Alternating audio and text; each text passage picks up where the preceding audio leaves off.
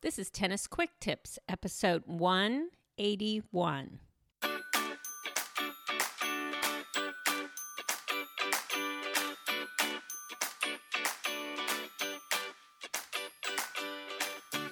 Hey, this is Kim from TennisFixation.com. I'm your host for the Tennis Quick Tips podcast. With every episode, Tennis Quick Tips brings you a quick and easy tip to improve your tennis game and to make sure you're having fun every time you step on court. Let's talk about the Australian Open.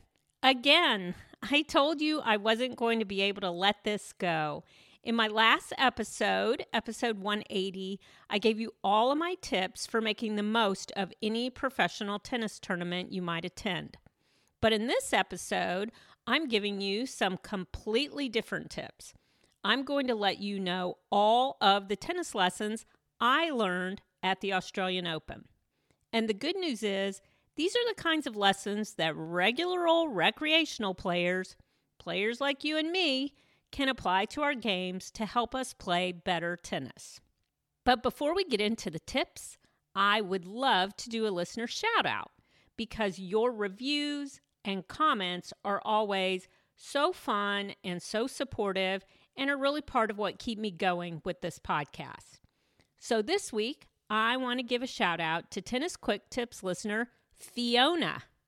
Fiona listened to my last episode, the one called Top Tips for Attending a Professional Tennis Tournament, and she had this to say Hi, Kim. Thanks for the tips and suggestions for visiting a Grand Slam or professional tennis tournament. One extra pointer that I would add might be obvious to some, but wasn't initially to me would be to go early.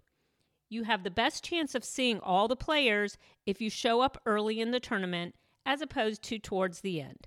Seeing the semifinal or final matches are great if you can, but in my humble opinion, if you have only one or two days, you get to really maximize the number of big name players you will see if you go earlier. Specifically for a two week event, Going the first weekend is guaranteed to have a lot more action and big players still competing and interesting practice sessions to watch than if you go the final weekend. The final weekend tends to be rather quiet because there isn't much going on. Thanks again for your suggestions. Glad you had fun on your trip down under. I hope to make it to the AO soon. Fiona, such a great tip. In fact, I remember talking to James, the guy at Grand Slam Tennis Tours, and he told me it was good that I was going in the middle of the week, which it was the middle of the week before the finals, because I would see way more tennis than if I went at the end. So, thanks for sending in this wonderful tip that I definitely should have added to my top tips list in episode 180. And now let's get into this week's episode where I tell you some of the lessons I learned at the Australian Open. Specifically, I'm talking about the things I saw the pros doing that made me think, huh, I should be doing that, or at least trying to do that when I play tennis. Here we go. Lesson number one get fit to hit. I think I have always said in this podcast that fitness is so important in tennis. I may not be the smartest player on the court. I may not have the most beautiful technique, but if I can keep going, if I can run down those lobs and make it through the end of a three hour, three set match, well, then I've got a good chance of winning. And definitely, this philosophy of being fit to hit was on display at the Australian Open. It's hot there because this tournament takes place during the Australian summer players have to play long, hard matches and recover quickly, both during the match they're playing and in preparation for their next match, should they win. So, putting everything else aside, like talent, technique, tactics, being in excellent physical shape is paramount for the pros. So, the first lesson from the Australian Open for players like you and me is fitness has got to be front of mind for all tennis players. That means even on a day when we're not playing any kind of tennis, we can still be improving our game by working on our fitness. Lesson number two never stop moving, even in doubles. Okay, the next thing I saw at the Australian Open is these players never stop moving on court. So, of course, this makes perfect sense. In singles, they have to keep moving to get to each and every ball because there's nobody else to get the ball.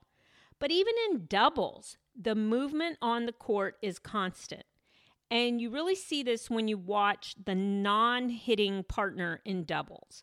In the matches I saw, that non hitting partner was always on the move, adjusting his or her position based on what was happening on court and what he or she should do or could do to best help their hitting partner. That non hitting partner was always involved in the point, even when they weren't the one hitting the ball. And here's another thing I saw the positioning of the partners on the court was constantly changing. Sometimes in one point, both partners would be up at the net, and then one partner would be up and one would be back, and then both of them would be in no man's land. This could all happen in a single point, but again, everyone was always moving. Now, you may recall that I recently did two episodes talking about court positioning in doubles. One was episode 177 called The Pros and Cons of Playing One Up, One Back in Tennis Doubles. And the other was episode 178 called The Pros and Cons of Playing Doubles Up at the Net. In these two episodes, I talked about moving into doubles positions and how they can benefit your doubles game. But what I don't think I made clear in those episodes, and what I definitely saw at the Australian Open, is that there's not one position that you should take and stay in. Pro doubles players are always moving into the position that will best serve the moment. So, again, even within one point, they will be in many different court positions relative to each other on the court. So, that's the second lesson I took from the Australian Open. Keep moving and adjusting and using a variety of court positions in your doubles points. You do not want to get caught flat footed where you have no momentum to get you moving to the right place on court. Just keep moving. Okay, lesson number three just keep poaching in doubles. This next lesson is a big one for me, and that is to keep poaching in doubles, even when it doesn't work. Just keep poaching. Now, I will tell you that I personally have believed this for a long time that even trying to poach is important in doubles because I do believe it sends a message to your opponents that, hey, she might poach, so I can't just keep sending my same loopy little mm, cross court shot back every time. And getting that thought into your opponent's head is often enough to make things start going wrong for them. But you know what happens to me sometimes? Sometimes I play with a partner who doesn't like my poaching, especially if it doesn't work every time. Sometimes I play with a partner who isn't sure where to go when I poach or doesn't want to switch when I cross over in front of them to poach. Between you and me, I really don't like to play with this type of partner because it makes me start questioning what I'm doing up at the net. It makes me stop poaching because I'm worried if my partner is going to respond correctly when I do. So I was really happy to see doubles players not only poaching at the Australian Open, of course they are, but continuing to poach frequently, even when they missed some of their poaches. And if they missed their poaches and somehow blew the point for their team, their partner did not appear unhappy. Instead, I saw lots of high fives and fist bumps and positive body language. And that's how I think doubles should be played with supportive partners encouraging each other even when things go wrong. So, lesson number three from the Australian Open was to just keep poaching in doubles. Even if a poach doesn't work, it still has value. And when it does work, well, that is the best. Lesson number four use positive body language. So, my poaching lesson leads us into lesson number four from the Australian Open, which is to use positive body language on court. Now, I get it. I have no idea what anyone was thinking or saying on court during the matches I saw.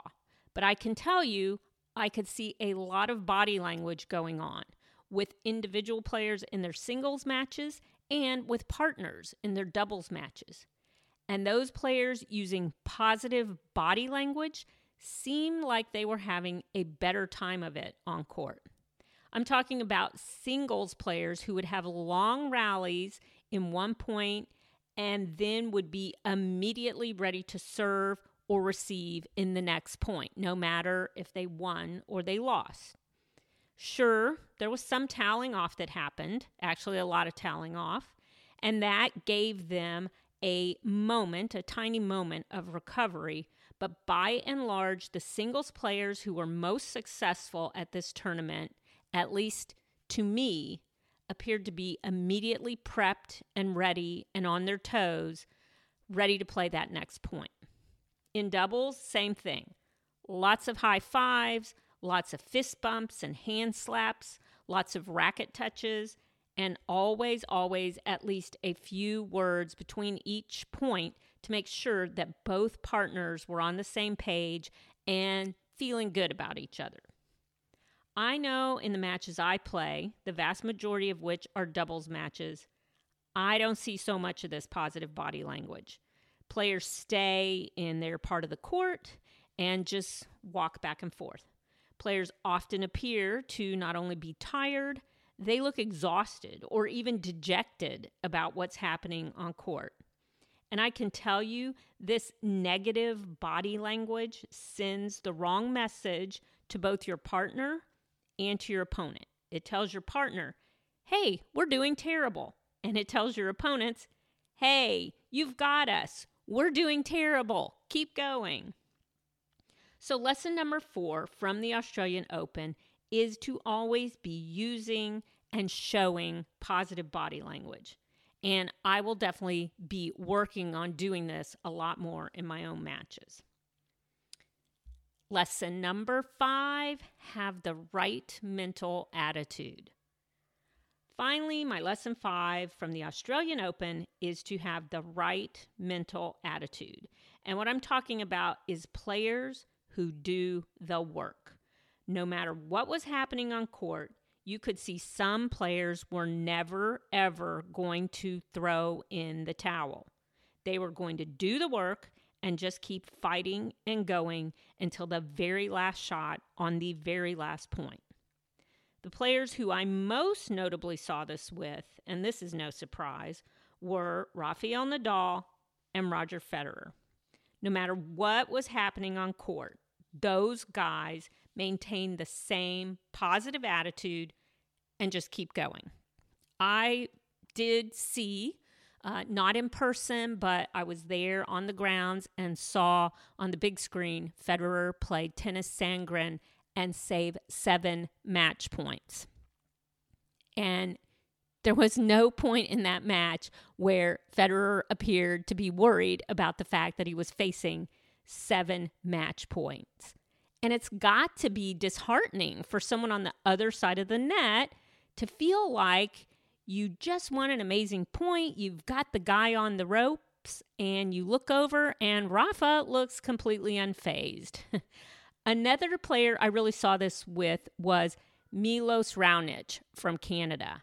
I saw Raonic play two matches, one against Marin Cilic, which he won, and one against Novak Djokovic, which he lost.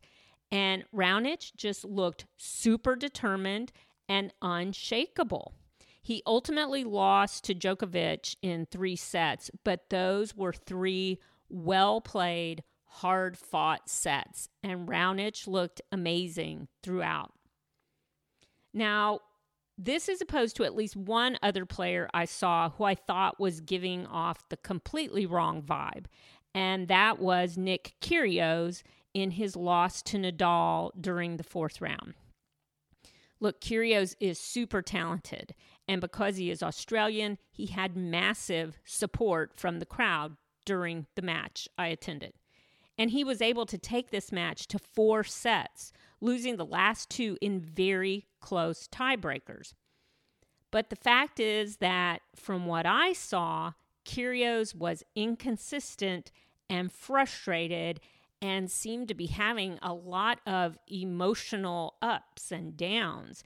He just couldn't seem to keep any momentum going when he did have it. And Nadal, again, just doing the work on the other side of the net. No matter what was happening on the court, no matter how the crowd cheered on Kyrgios, you just could not have seen a bigger contrast in the appearance in attitude of two players playing the very highest level of tennis. So, my takeaway, my lesson number five, is have the right attitude on court. Keep doing the work. Keep moving forward in a positive way, no matter what the score or what your opponent is doing. Hey, if it's good enough for Nadal and Federer, then it is certainly good enough for a player like me. So, those are my five lessons that I learned from watching the pros playing at the Australian Open. Just to quickly review lesson number one get fit to hit. Lesson number two never stop moving, even in doubles. Lesson number three just keep poaching. Lesson number four use positive body language. And lesson number five have the right mental attitude. I am so happy I had the opportunity to attend the Australian Open because I learned a lot. I mean, I had a great time, but I learned a lot. And even though I will never, ever, ever play tennis anywhere close to the level of the pros that I saw, just by watching them play, I learned a lot that I can and will be trying to bring to my own tennis game. Well, that's it for this week's Tennis Quick Tip. I would be very grateful if you could take a minute to leave your review of Tennis Quick Tips on whatever podcast app you listen in on. If you're listening on Apple Podcasts, just go to tennisfixation.com slash apple and that'll take you to the Apple Podcast page where you can leave a review. You can also click through to leave a review on your smartphone and I would appreciate it because your review will help this show become more easily discovered by other awesome tennis players just like you. Again, thanks for listening. I really appreciate it. And as always, happy tennis.